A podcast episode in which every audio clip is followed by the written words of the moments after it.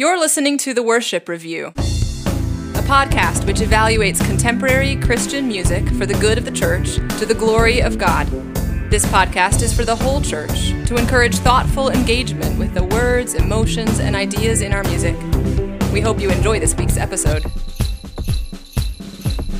Greetings once again. Welcome back to another episode of your favorite Christian podcast, at least your favorite Christian podcast with myself and Tyler.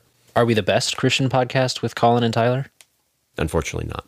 No, there's there's another one somewhere that's even better. But I think it's about eh, they just rank days of the week and months of the year. I am a history professor, believe it or not, and failed comedian, and I'm joined as always by Tyler, who is a linguist, which has something to do with what?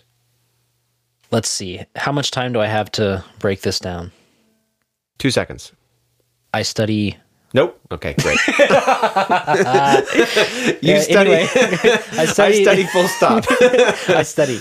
Um, and Colin and I are both former music leaders in churches. We had titles uh, like worship leader, which uh, we have uh, shed. Yeah. Obviously, we're not doing that anymore, so we wouldn't have it anyway. But we've also eschewed these words for a number of reasons, including the realization that worship is about more than just the music, Yeah. which is kind of odd because that then we made a podcast where we analyze music and we called it the worship review. So Yeah. this is a little bit of a, a meta discussion that we're having here, Colin. yeah. But that's not why we're here, is it? Not for today, at least. Today we are here to evaluate. Actually, we're we're doing Christmas music right now, and slash Advent music for the Advent Police, and we are today evaluating a song called "Come Thou Long Expected Jesus," the version by Meredith Andrews.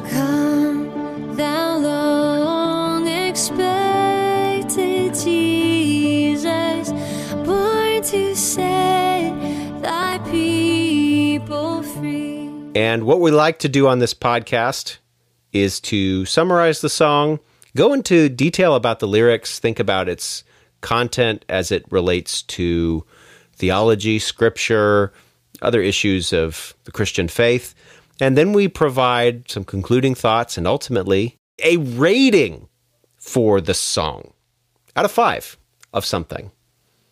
We'll see what that rating will be at the end of the episode. But for now, Tyler, let's start off by maybe summarizing the song and talking a little bit about it. This isn't a song that Meredith Andrews wrote, this is a historic song.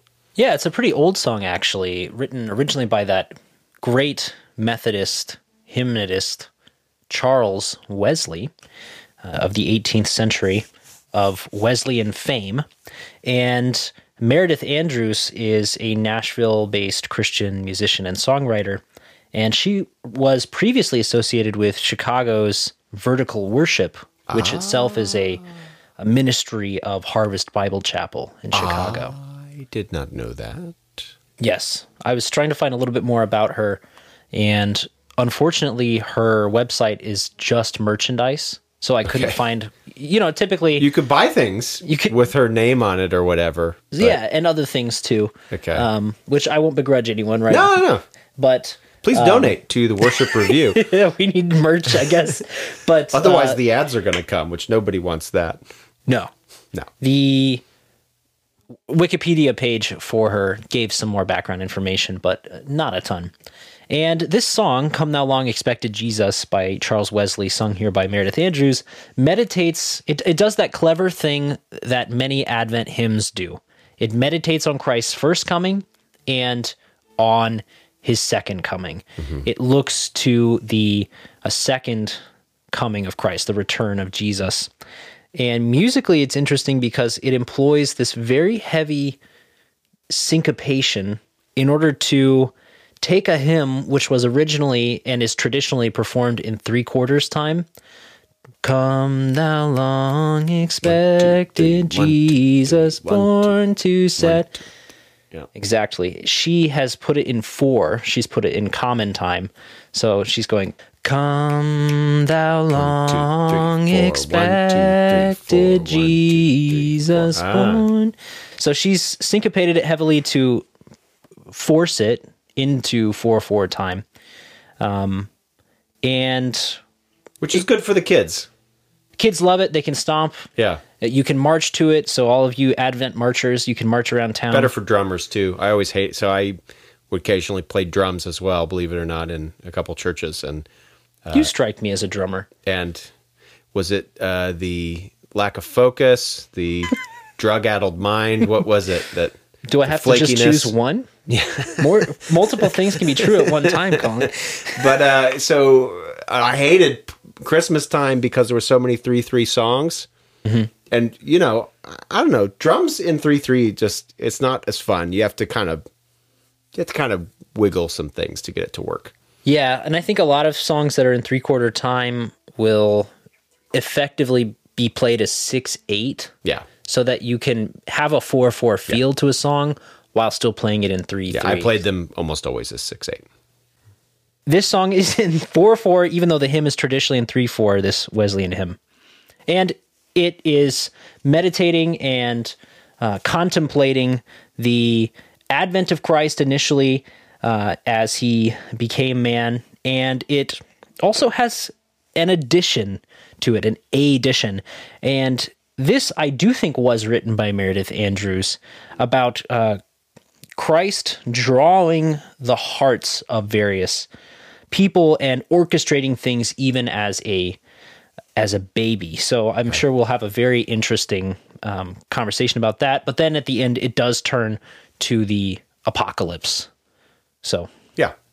The uncovering, if you will. Sometimes you have to define that word for folks because apocalypse is always associated with destruction. Oh, Right. okay. Well, thank you for that uh, clarifying point. I just mean the second coming yeah. of Christ. I mean, you did. You said unveiling. That that's you know that's what it is. Apocalypso. Exactly. All right. Well, let's get into the first set of words. yeah.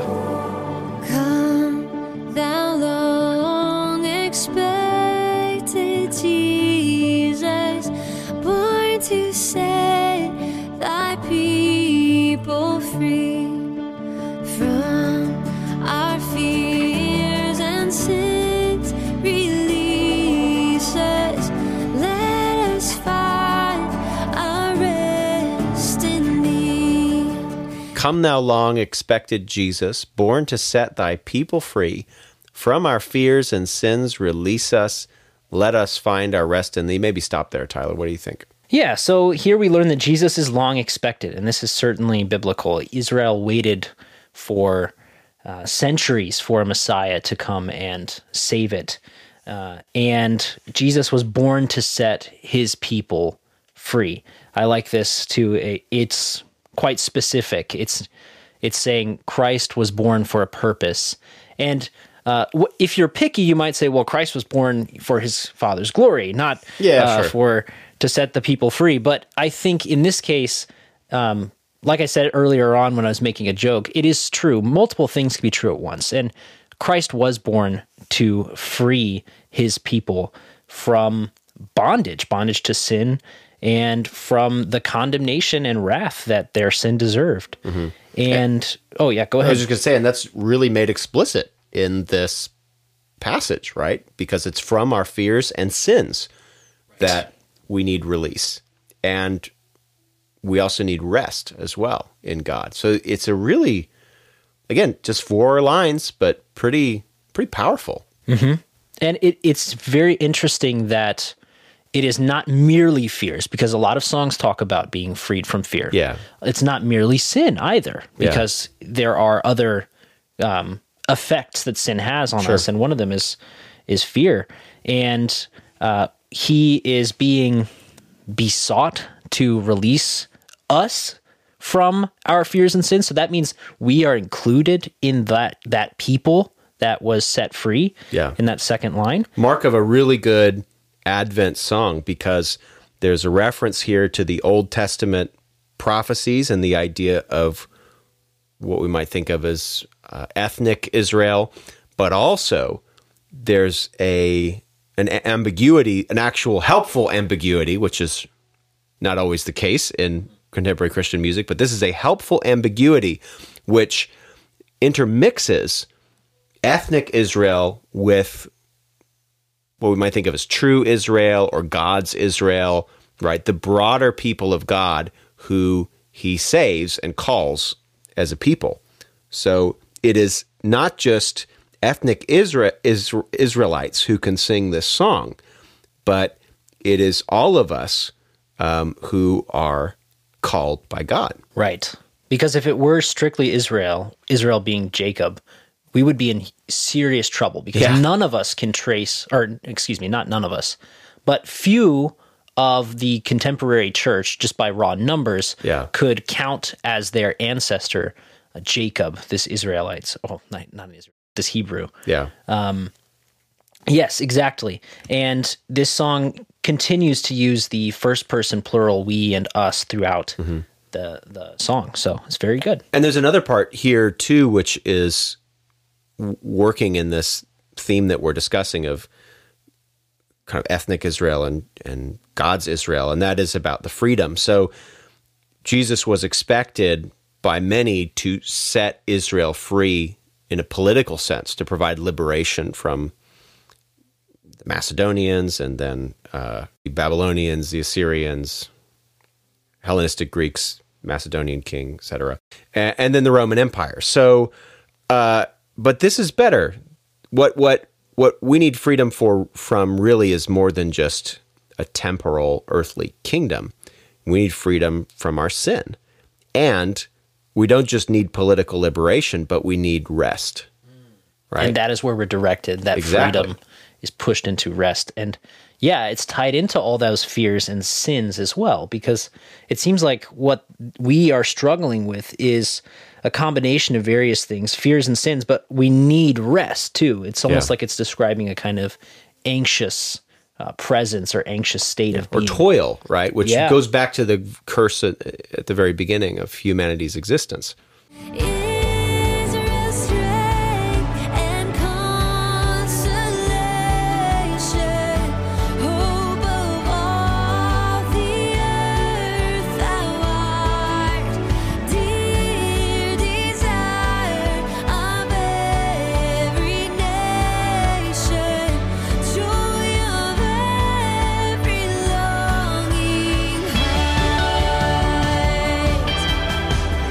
Israel's strength and consolation, hope of all the earth, thou art, dear desire of every nation, joy of every longing heart.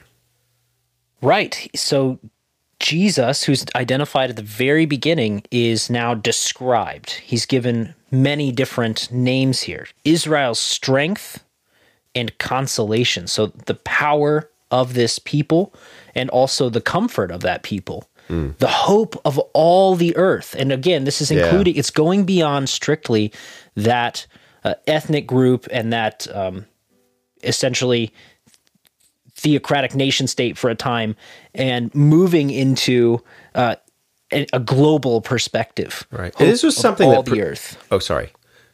You want to finish that thought? No. Just hope of all the earth, and then thou art. This is not art as the noun, but this is a conjugated form of the verb to be.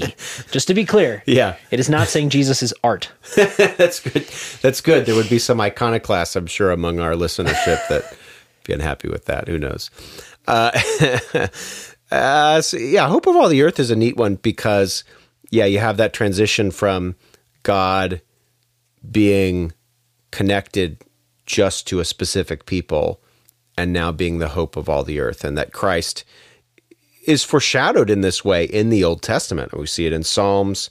We see it e- even in uh, in the idea of the whole earth being corrupt as well. So the whole earth needs a hope. So in addition to Adam's sin, we have even like references prior to the flood and after the flood. Uh, so we have Genesis 6, verse 12, where God sees the entire earth and sees the earth as corrupt. It says all flesh is corrupted on the earth. So the earth needs hope. The whole earth, all the peoples that are in it, even the earth itself, needs redemption. And so Christ is the hope of all the peoples of the earth and even the earth itself. And this is echoed right after that, too, where uh, Jesus is called the dear desire of every nation. We see this actually in a small but significant minor prophet Haggai. In chapter 2, it is written, verses 6 and 7 For thus says the Lord of hosts, Yet once more, in a little while, I will shake the heavens and the earth and the sea and the dry land, and I will shake all nations, so that the treasures of all the nations shall come in, and I will fill this house with glory, says the Lord of hosts hmm.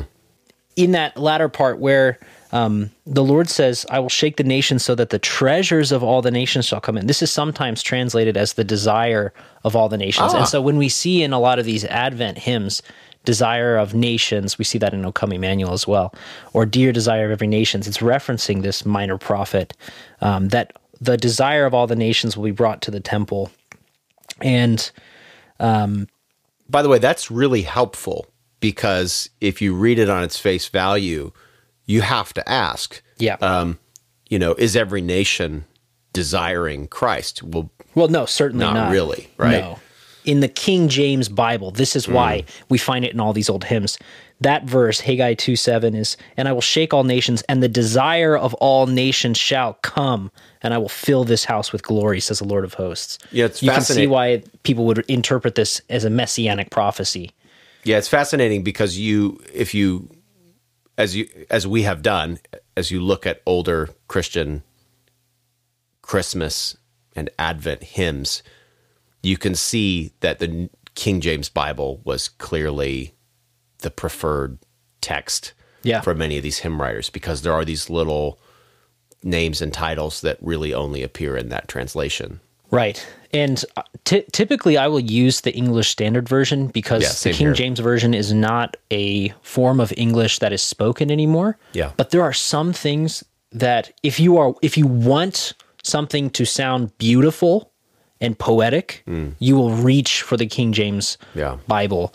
And uh, for example, in the Charlie Brown's Christmas, there's a reason why they're reading the King James Bible, and that is because it has this deliberately well now it's a deliberate choice archaic sound to it at the time it was not deliberately archaic but it has this archaic and poetic vibe if you will Sure. to use a millennial word Yeah. and jesus is said to be the joy of every longing heart so uh, this is interesting i would say joy every heart which longs Yeah.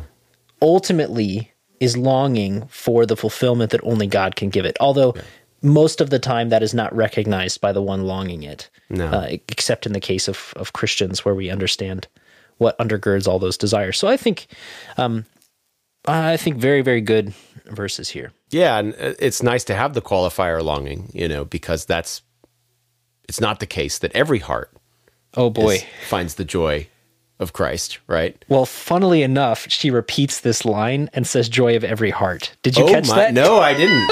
oh boy. Joy of every longing heart.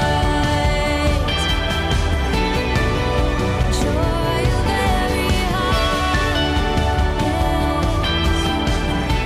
So- Oh.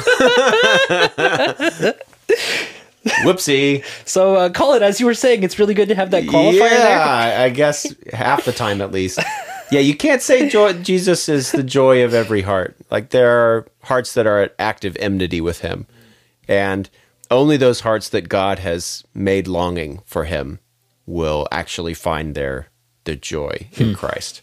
So the original hymn before that extemporaneous, we'll call it an error, uh, was better than than what we have in front of us with this Meredith Andrews version. I'll disagree with you here. I think I can read this in light of the line that precedes it, where Okay. he's the desire of every nation. And I could make the same argument for you. There are some nations, God even historically has said, this wicked nation will be blotted Yeah. out, cut them off. And yet, in this prophecy, we see that the desire of all nations will be brought into this temple. And that is not qualified in the text. So, in the same way, I think I can say, yeah, Jesus is definitely not the joy of the heart of the wicked. He was not my joy before I became a Christian, for example. And yet, Jesus is the true joy that all hearts do ultimately long for, even if they are corrupted. Funny, I will I will agree with the rules of your disagreement and And disagree. and disagree because uh, so I also would say that calling Christ the desire of every nation is kind of problematic. So it's true that Christ brings salvation to all the world, but yeah, I don't know that we can say that all the nations desire him. But I like if what you're saying is right about the translation when we're really by desire we mean like well, even then it still doesn't quite fix it. Object of desire or treasure or something like that. It still doesn't quite fix it. So I, I you know, I don't know. I eh, not not 100 percent happy with this, okay. this this bit of text. Fair enough. All right, let's see if we can agree on the next set of words.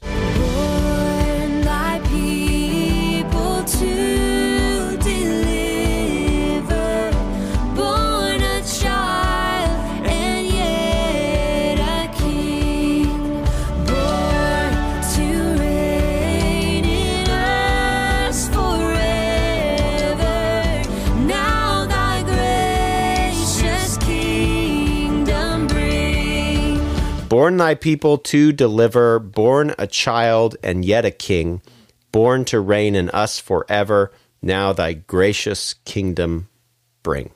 I love it. I love it. I, I was even kind of grunting in agreement with you while you were reading it. but yes, we have this past participle born being used now with these modifying phrases that give shape to the purpose of the birth, right?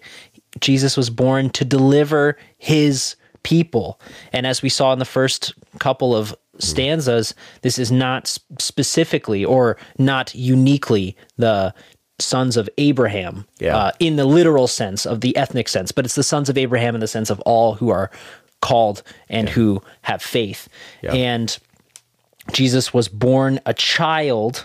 Of course, I don't know other than you know maybe Nicodemus, right when he's probing this question of what it means to be born again, it's a little bit redundant to say he's born a child, but it's obviously meant to be juxtaposed with his status as a a king, a ruler, and this is the this is prophesied uh, long before his birth in Isaiah.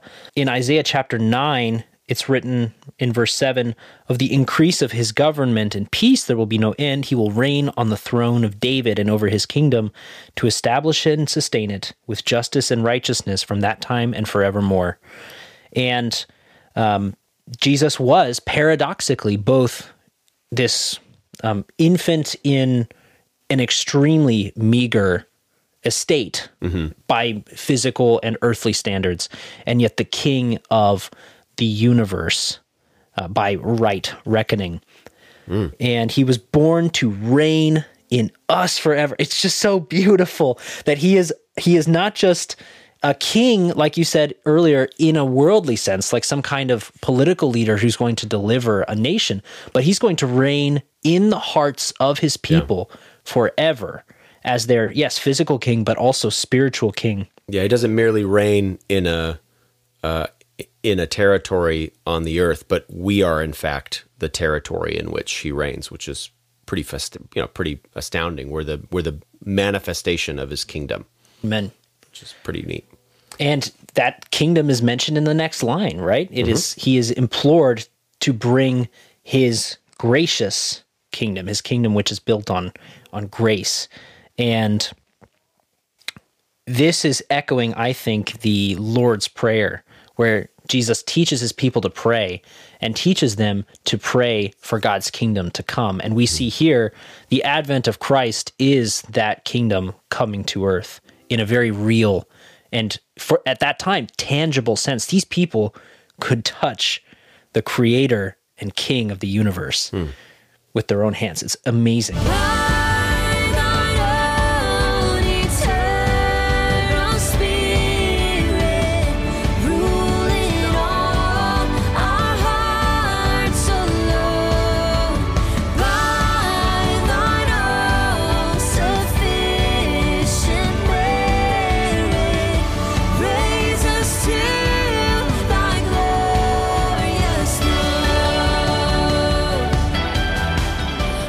By thine own eternal spirit, rule in all our hearts alone. By thine all sufficient merit, raise us to thy glorious throne. Right. So this is just echoing on what was said before. Um, by his spirit, he is going to rule in all our hearts alone. Nothing else will rule in our hearts. And this is obviously referring back to what he said before. Wesley, by he, I mean Wesley, born to reign in us forever. Well, here we're going to find out what that's going to look like. He's going to rule in all our hearts by his eternal spirit, by the Holy Spirit of God, which does, as we know, uh, since Pentecost, um, indwell us. Um, by thine all sufficient merit, raise us to thy glorious throne. His merit is what raises us to heaven. It is not our works, it is not our deeds. Yeah. you got that signaled from the very beginning of this set of words. I mean, by the Spirit of God. So we have an acknowledgement of the crucial work of the Holy Spirit in bringing about God's kingdom and actually transforming us to be God's kingdom. So the Holy Spirit is acknowledged, and as as you rightly note, it's not our it's not our merit; it's by the merit of Christ. I really like the. I think this is a pretty clever set of words. We have again some more purposeful ambiguity here. So we have rule in all our hearts alone. Now, alone could refer to hearts, which it probably does. It's saying rule in our hearts, you know, without any other ruler, right? Rule on your own in our hearts, but then also rule alone in our hearts. You could also the alone could modify that too. So uh, both of them are really um, nice ideas. So in our hearts alone and rule alone. It's sort of a nice ambiguity there. Yes, and this raising that we learn about, um, I think, comes from the second half of Second Corinthians four fourteen, where we read that He who raised the Lord Jesus will raise us also with Jesus and bring us with you into His presence. So we are raised with Christ to uh, God's glorious throne. All right, then we get into some words that I think she has added, probably. Oh, uh, yeah, I haven't found these anywhere else. I think Yeah. these are her addition.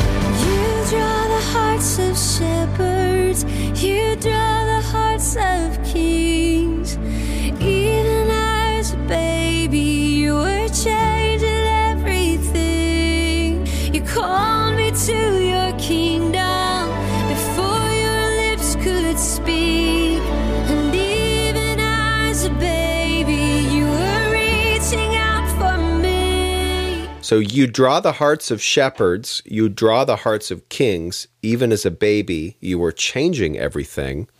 You called me to your kingdom before your lips could speak, and even as a baby, you were reaching out for me. Let's start with that, Tyler. Absolutely. So this is the the verb here, the active verb in this.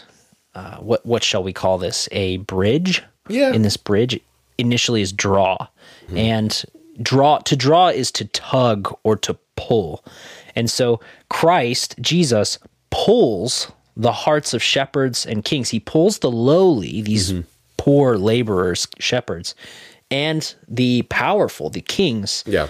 uh, to himself. And he is working even as a baby. There's something that's so, I uh, what, what, what might you say? There's some candor here that is Yeah. really interesting. Even as a baby, you were changing everything. Well, what does that mean? You were changing everything. Well, we see in the next line, he's calling me and he's calling other people, uh, these shepherds and kings, to his kingdom. So that is the change. His kingdom is unlike any other.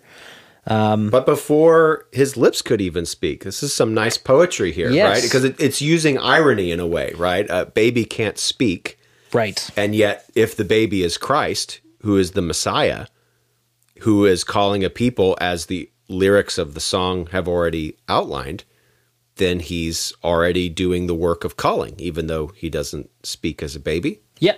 And I think I would maybe this is where I will be a little bit picky. I would say we were called from time eternally past. So it is not the case that he was born and then as a baby he's lying in the manger and decides to call people to himself in that moment. Sure. Although, and this is just extemporaneous thought here, Colin.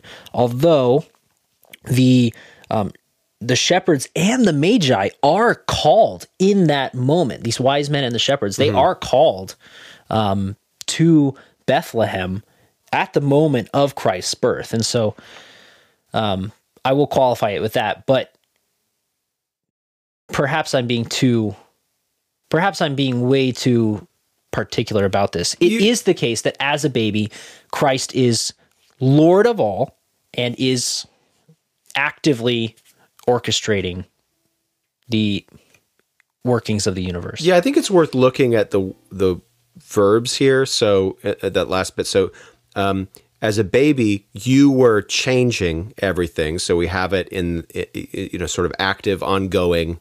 You know, so it's not that things started changing when he was a baby, but they were changing while he was a baby. Um, you called me to your kingdom before your lips could speak. Now, before Christ's lip, lips could speak, okay, That's true. You know what I'm, you It see what I'm defines a vector with Yes. the point at the lips and it Right. moves indefinitely backwards. Exactly. So that Sure. actually works. Yep. And then we have even as a baby, you were reaching. So we can have that active, um, ongoing Mm-hmm. sense of the verb. So God was reaching out for us as a baby. Christ was reaching out, and he was, and before and after, right? So it's a Mm-hmm. continuous process of reaching. So to me, you know, I'm okay. I'm okay with the way that this song portrays it. And I think, you know, if she was being sloppy, could have very easily run into the error that you mentioned earlier. But I, I do think she probably avoids it here. Okay. Yeah, I think that's fair. Absolutely fair.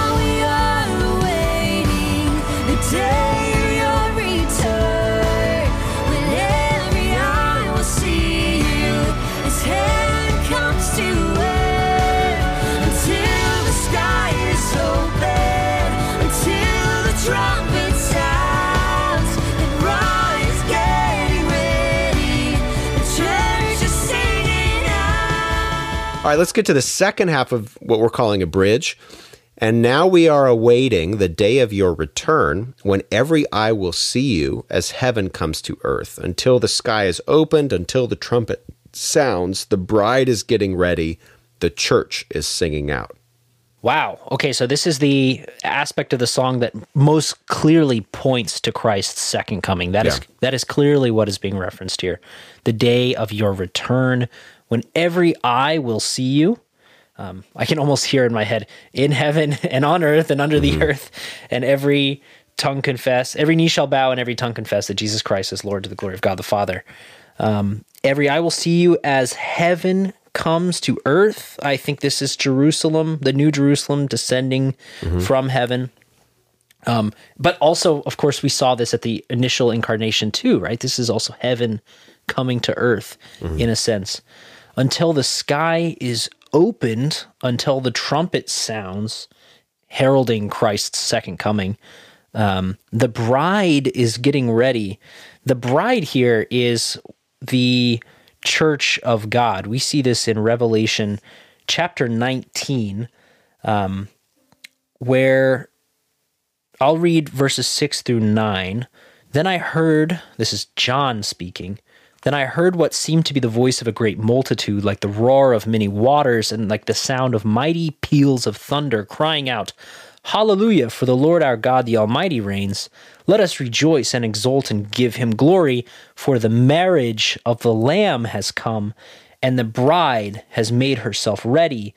It was granted her to clothe herself with fine linen, bright and pure, for the fine linen is the righteous deeds of the saints.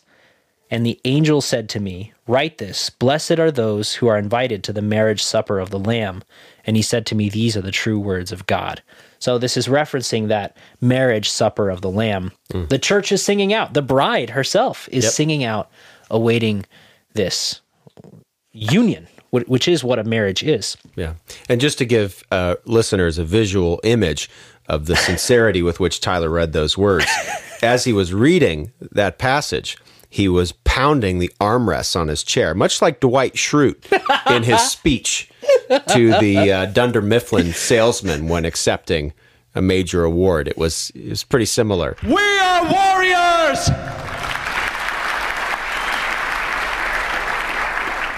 Salesmen of northeastern Pennsylvania, I ask you once more rise and be worthy of this historical hour.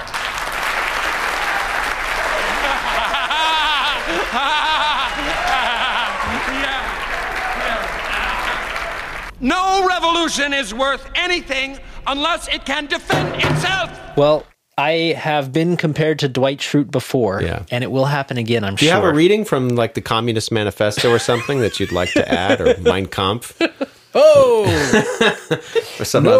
other inappropriate reading? zero out of two on those. Colin. Keep trying.